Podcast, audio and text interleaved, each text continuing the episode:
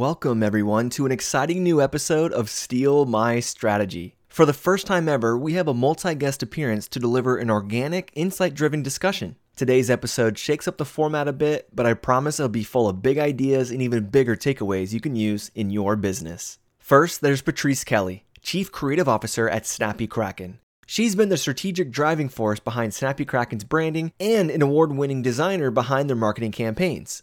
And you may remember our next guest from season one of the show, Andrew Davis. He's a best selling author and keynote speaker. He's built and sold a digital marketing agency, produced for NBC, and has even worked for the Muppets. Andrew and Patrice will share the spotlight in a conversation about the importance of design and creativity to get the right attention, how being true to yourself leads to greater success, and why design should be part of your story from day one. Without further ado, enjoy the episode. When it comes to your business, if you want to actually see exponential growth year after year, you must be different than your competition and you must shed the fear of standing out because the only way you can increase your awareness, your visibility in the marketplace is to actually take some risks with the way your content looks, feels, and sounds. And that means you've got to stand out, you've got to be different. How does that sit with you, Patrice? I like that. I mean, one of the big things, you know, is how design connects to that feeling and that emotion, right? Like part of standing out, especially as a financial advisor, is that like if everybody's pulling on the same heartstring, well, then you're not going to stand out. And then how are they going to remember you from the other financial advisor person? So, you know, sometimes like taking that risk, it, it may not not be about, oh, I need to make sure people know about their annuities or their life insurance or whatever, whatever.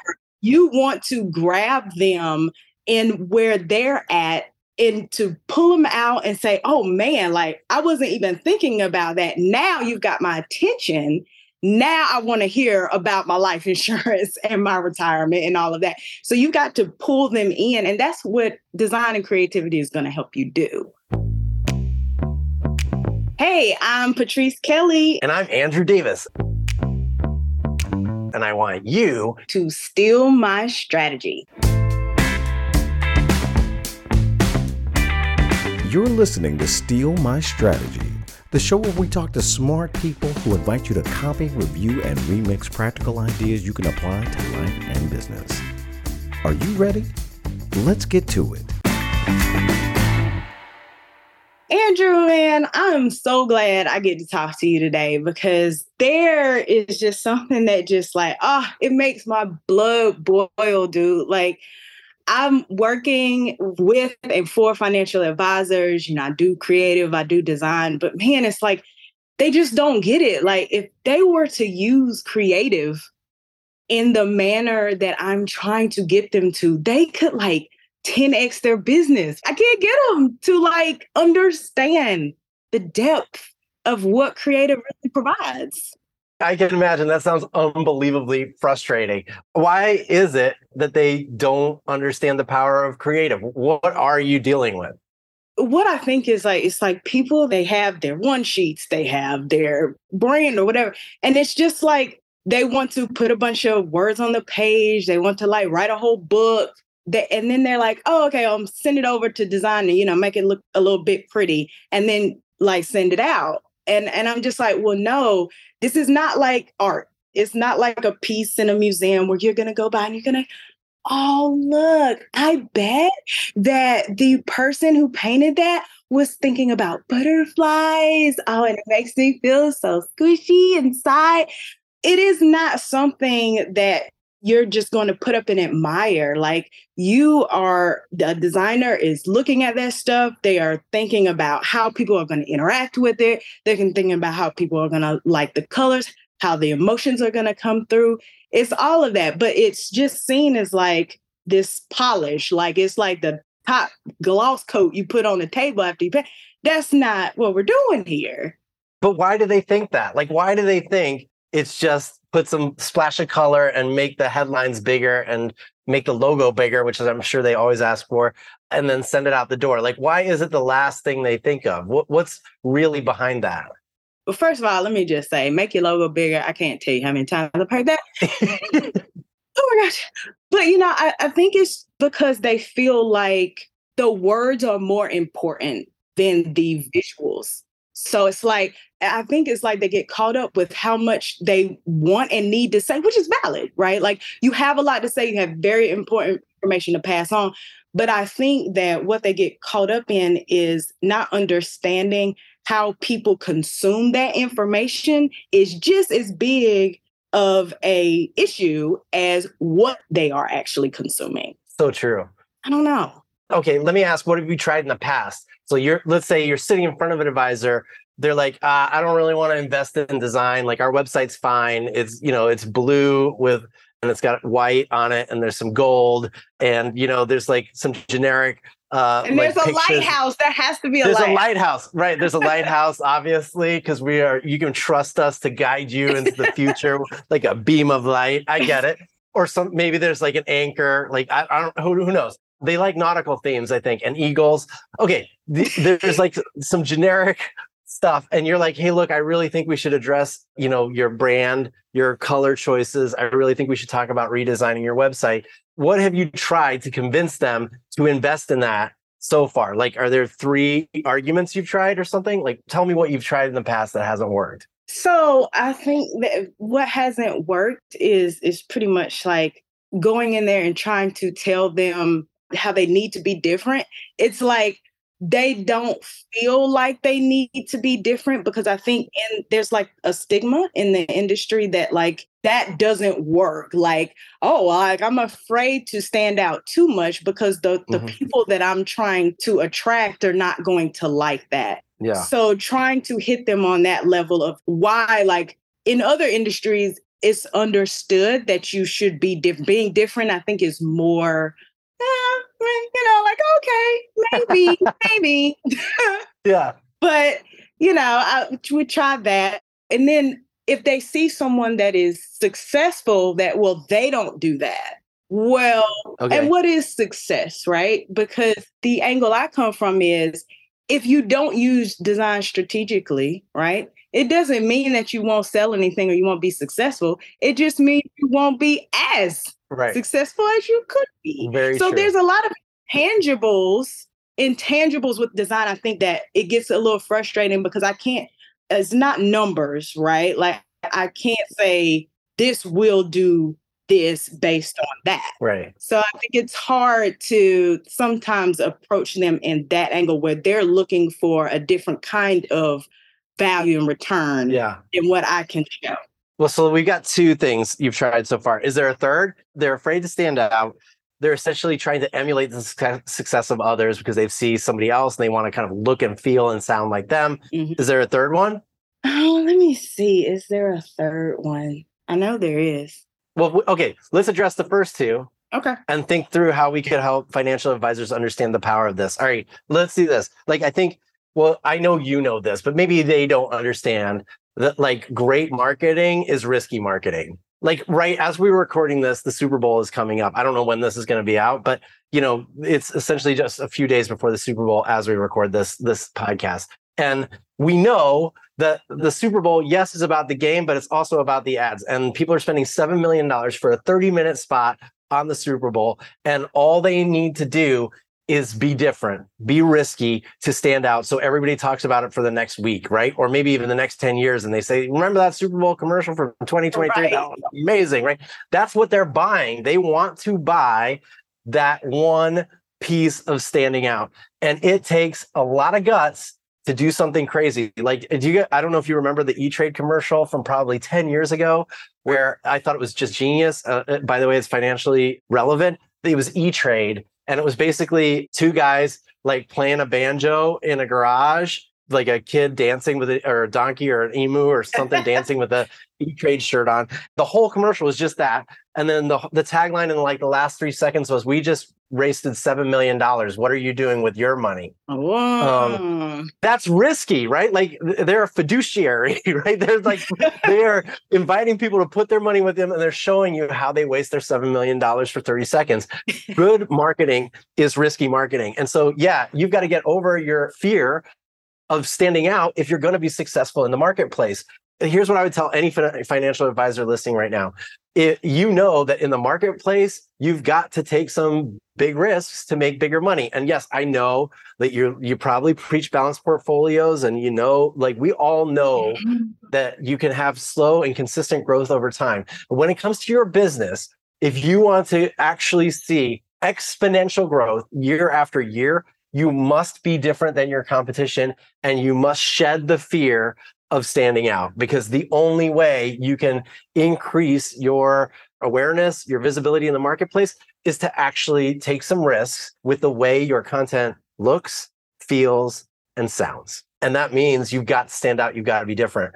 How does that sit with you, Patrice? I like that. I mean, one of the big things, you know, is how design connects to that feeling and that emotion, right? Like part of standing out, especially as a financial advisor, is that like if everybody's pulling on the same heartstring, well, then you're not going to stand out. And then how are they going to remember you from the other financial advisor That's- person? So, you know, sometimes like taking that risk, it, it may not not be about, oh, I need to make sure people know about their annuities or their life insurance or whatever, whatever. You want to grab them in where they're at and to pull them out and say, oh man, like I wasn't even thinking about that. Now you've got my attention. Now I want to hear about my life insurance and my retirement and all of that. So you've got to pull them in. And that's what design and creativity is going to help you do. 100%. Yeah, you've got to be willing to take the risk that if you look and sound different, people will pay attention more than they will to everybody else. It leads to the second problem that I think advisors probably face. It's they see other successful advisors building multi-billion dollar assets under management in their firms and they want to emulate that success. Maybe they were even a financial advisor at a firm left that firm and they've opened their own individual advisory. That's awesome. Like, great, right? But your first inclination is to say, oh, I want to look like this successful advisory. I want to look like that successful advisory. And one of the things I see in industry after industry, so the, Patrice, it's not just financial advisors, just so you know, but I, I, call it twinning, right? You know, you know the idea of twinning where people yes. accidentally, you know, look like they're like wearing the same shirt and the same pants, totally by chance. Well, here's the thing I went and did a bunch of research into twinning, and it turns out that couples who have been together just a minimum of six months will inadvertently start dressing alike. Okay. It's not planned. They just, and it's because that makes you feel comfortable. It may, it's just a level of comfort where, oh, I belong with this person. And you subconsciously start acting that way the same thing happens in the workplace. And i'm sure you know when we used to go to an office all the time the more you were around people that dressed a certain way the more likely it was you were going to dress like them and the more likely it would be that you would be twinning right this is exactly what happens with marketing. We look at the industry because we're in it every single day and we think, oh, we need to look like this. Maybe it's not even conscious, right? I don't think financial advisors are necessarily sitting down and saying, let's put a lighthouse in our logo, just like everybody else. I think they just subconsciously think, oh lighthouses yeah that does that they're tr- strong and they they're, they're guiding and you know even through dark times they're there I get it. The metaphor works. And then next thing you know, there's a million lighthouse logos. The only way to fix twinning, to be totally honest, is to look outside the industry and stop emulating people inside the industry. And this can help a lot of people uh, like reduce the risk. So, like Snappy Kraken is a great example, actually, because it doesn't feel like a brand that should be helping financial advisors. Like it should be called Lead Advisor Software or something, right? Like, I don't know. I don't know what you'd call it, but it'd be boring. You know, it would look like every other financial services uh, brand that helps financial advisors. And, you know, it would have boring brand colors and it wouldn't have a voice and it would sound responsible and smart, right? Very buttoned up. yeah, very buttoned up. It would be wearing a, a three piece suit every day to work. that is lame, right? And that is not going to stand out. But Snappy Kraken look to me, this is my outside perception, looks and feels like a consumer brand I could fall in love with. And when I'm a financial advisor getting bombarded with all sorts of other messaging about potential platforms or software I could invest in for my business, or even marketing tools and, and teams I could use, all of a sudden Snappy Kraken stands out because it feels different. It feels like something I'm more used to. So instead of encouraging advisors or you know trying to push them into hey let's invest in creative maybe inviting them to demonstrate brands outside of financial services you know that have the same values or or appeal to the audience they're targeting might help. I don't know if that's something you've tried or talked about, but it can maybe it makes a difference. Yeah, yeah. I mean, I, I think it is definitely something that I've tried, and sometimes it does work, sometimes it doesn't. But there's a layer of like trust. You have to have a trust in your designer to be able to take you to scary lands and beyond because with that trust comes the the knowledge that okay like it may be something i'm a little uncomfortable with but this person you know is is knowledgeable about it expert about it they'll help me. Like there's a level of being authentic that i think is is real. I know authentic is a very widely overused word right? But it's just like the one of the things about Snappy Kraken is we chose to be who we are. And then when you choose to be who you are people will come right? So it's, it's one of the things that that i try to do. I try to tell everybody is to just like you said look outside of the industry for things that you like. What do you like outside of the industry? And then what i try to do is then i try to take that thing and I like wrap it in the safety of the industry. So it's like mm. you start with a really, really huge idea and then you start kind of like moving it down into something that will still feel like relatable to the people inside the industry. But you started so big that it's still going to be different. Totally. That's a great strategy. I like the idea that you can kind of encourage them to tone it down a little bit, but I still think the maybe the opportunity is audience first instead of advisor first. Because let's be totally honest, just between you and me, my experience with financial advisors is maybe they are being authentically themselves, but they still are very similar. Mm. Does that make sense? Yeah. Oh, yeah. I don't think they're acting, you know, so I don't, I'm not saying that at all. It's just if I walk into a room with 300 financial advisors, I know what to expect. Yeah. You know, so I think just inviting them to be them their authentic selves kind of infers that they're not being authentic already. Mm-hmm. So maybe it's a little off-putting. It's like, well, this is who I am. Like it's look, my name's on the door. It says like Davis and Jones Financial, you know, or like Davis and Kelly. Yeah. Like this is my partner Patrice. She's awesome. You know, so I think that is them. So I know you want them to be authentic, but maybe we need to just adjust it so that they're authentic to the audience and customers and clients they serve. And so maybe we could take an audience first approach. Like maybe they're just not willing to take the leap or be risky because they don't understand what the audience already resonates with. So let's say you're a financial advisor who works with high net worth individuals, and your hope is that you can keep that next generation going. And so you need to start doing some wealth education for their kids. Let's just imagine for a minute that you asked your client base, which is let's just say they're 76 years old on average, you know, they have uh, 25 million dollars under your management on average, and you ask them, "Hey, what are your favorite brands? What magazines do you read? What television shows are your favorite? You know, when you listen to the radio, what are your favorite radio programs?" If you make a list of those brands that that we know those clients already love, that's going to show you one kind of brand. And I bet it's closer to the Lighthouse brand, right? like, I don't know, maybe they're going to say National Geographic. I don't know what, right? I'm not 76 years old, but you know, they're going to use terms like television and radio uh, and magazine, right? But if you talk to their grandchildren and their children, you're going to get a whole new perspective. Some of their children are going to be in their 30s and 40s, and you're going to ask them, what brands do you like? They might have like big nostalgia for the 80s. So if you're going to rebrand your firm at that point, who do you want your brand to stand out with? Do you want your brand to feel like their parents' brand?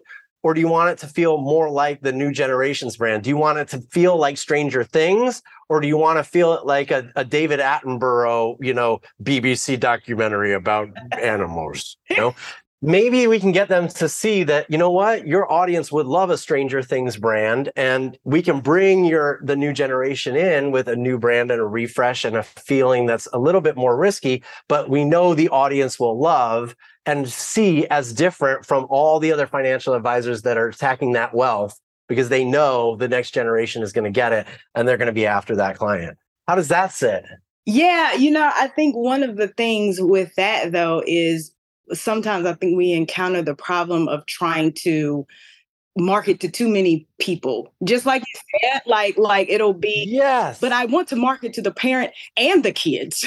So but that you can't so you then they get mixed up. And i think that's one of the ways in which again like yes. design can help. Oh. design can help. yes. this is right.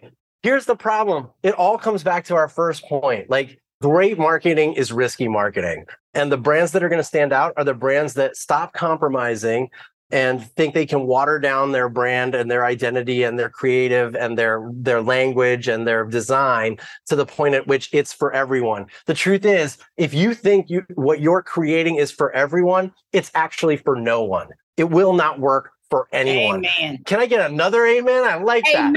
that. amen.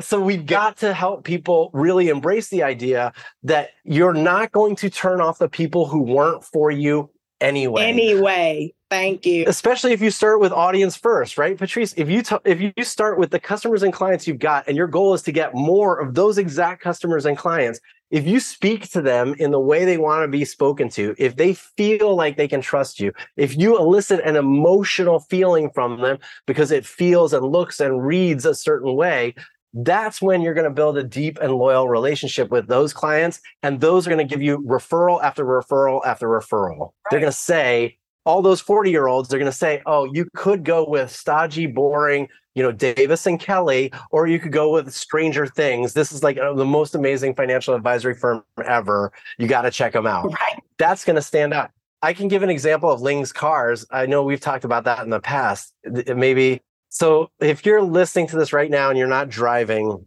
or you're sitting at your computer and you're watching this on YouTube, check out lingscars.com. Okay. Ling is a entrepreneur from the UK. Just a few years ago, she was leasing more vehicles in the United Kingdom than anyone else. All right. She was doing, I think, $100,000 a day in leases. And if you go to lingscars.com, I guarantee your first re- reaction is like, what the oh my, I don't even, huh? Like you will be blown away, right, Patrice? Oh, what oh my God. Reaction when yes. you saw it? Yes, like and and I think it's that's one of the things too is like when people think about design, like no, that's not something I would do or you know whatever, but it's not about that, right? Like, and this is what I go back to when I say about being authentic, and maybe that's not the right word, but it's being who you are, right? Like she was unafraid to be exactly who she is. That's what real like branding and the real purpose of creative and design actually is.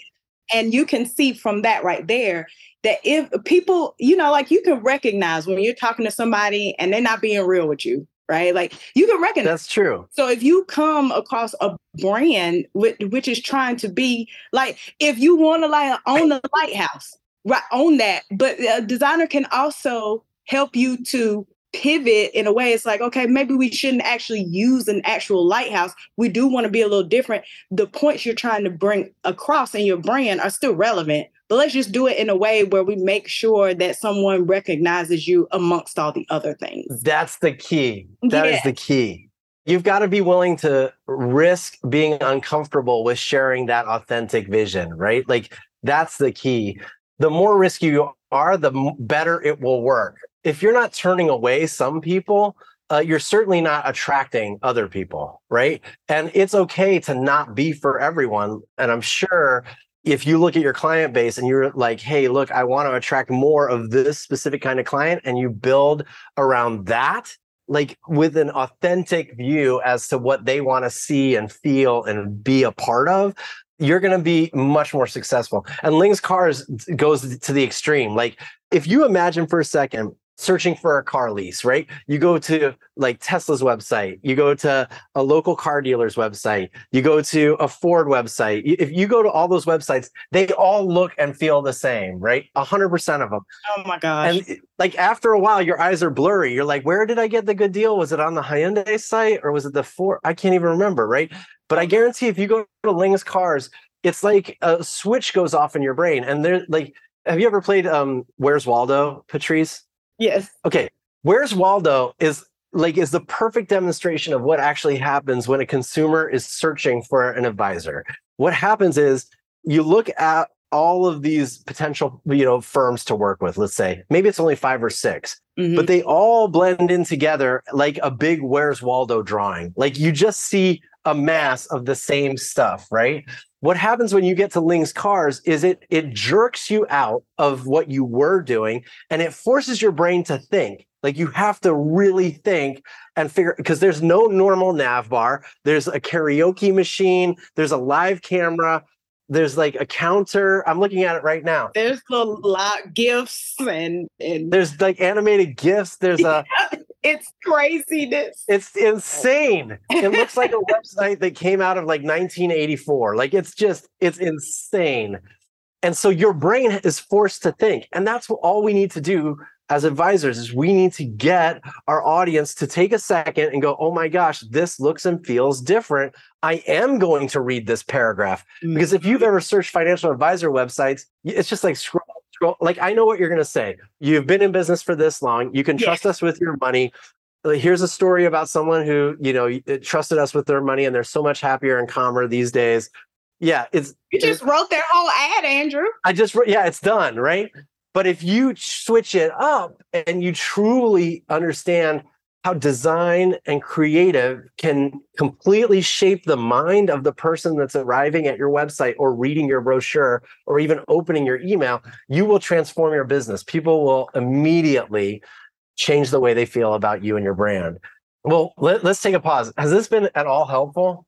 I think it is really good to kind of like talk through things like this and just see, okay, like I know the concepts I'm trying to get forth are the right ones, but maybe just like shaping them, talking about them a bit differently. I love the Where's Waldo concept because that is very easy. Like, you know, it's as soon as you said that, I'm just like, yeah, because you start looking through the Where's Waldo and you start thinking you see him. Yeah. Right. And it's like, nah, that's not him. And you just you keep going and you keep going. And it's just like, but that Ling's cars example, like even like you don't have to like for for all the advisors listening, like you don't have to be that extreme, right? Like you don't no, have to that's go there with- crazy. No, that's right. that is too crazy. I but, agree. but we're not saying that. We're just saying, but that concept there of it is so outside of anything that anybody else is doing. You have no choice but to like I as a designer, I was just like, I'm just gonna look through this site because I I'm just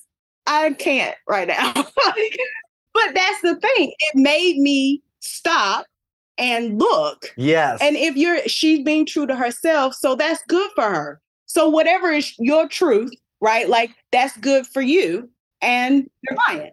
That's right. And, she- and just so you know, Ling didn't stop with the website. Like she had a facility that's on like the highway just outside of her town in, in the UK. Yeah. And she bought like a basically like a missile launcher. I mean, a huge and she put it on the side of the highway with a sign that said for sale, lingscars.com. and Oh like my people were like, Are you you can buy a missile launcher at lingscars.com? And then people got there, you know, so like it Oh, caused a big stir. It was all in the newspapers. They're like, why is there like a giant missile launcher on the highway now that's for sale? Is it real? Is it not real? oh my Look, god. At the end of the day, she understood that she had to be risky to make her business work. And those big risks, you know, paid off. Like for her, she understood that emulating the success of other car leasers was never going to make her a successful business. Sure, she might slowly grow her business and eventually she'd get, you know, $50,000 a month and 10 years later it might be 75,000. She could have a fine business Right. by just emulating success, but that was not going to actually grow a real business and a real brand. And she knew that if she understood what her audience was going through when they're looking for a lease, that if she could just stand out and be different and force them to all of a sudden think and look and lean in, she would have an opportunity to sell them a lease. Mm. And that's what made her unbelievably successful. Um, she ended up selling the business, by the way, for lots and lots of money.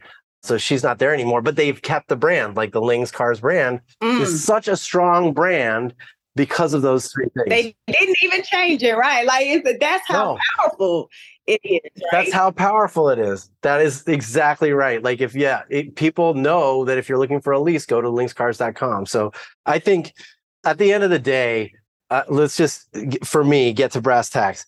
I think most financial advisors and most business people are motivated by money. And if you want to make more money, you've got to get your design and creative team involved in the entire process so that the risks feel smaller along the way. You're starting with the idea that is a little risky. And by the time you see it, it doesn't seem risky because you've been walking through all the steps on how you got there. Uh, it just feels authentic. It feels different. It's motivated by the audience's motivations, needs, and feels, feelings. and it'll work. I think at the end of the day, that will grow your business alone. Yes, I believe that wholeheartedly. And I, I, the way I see it is the absence of strategically led design doesn't mean you won't sell anything. It just means you won't sell nearly as much. That's exactly right. That's exactly right. You should get your creative team involved early, like right now. Like, Right stop listening to the podcast because there's nothing more important after this, except for no, I'm just kidding. Stop listening and just like shoot an email to whoever your creative partner is and say, look, we need to chat. I want to take some risks. Yep. That'll work.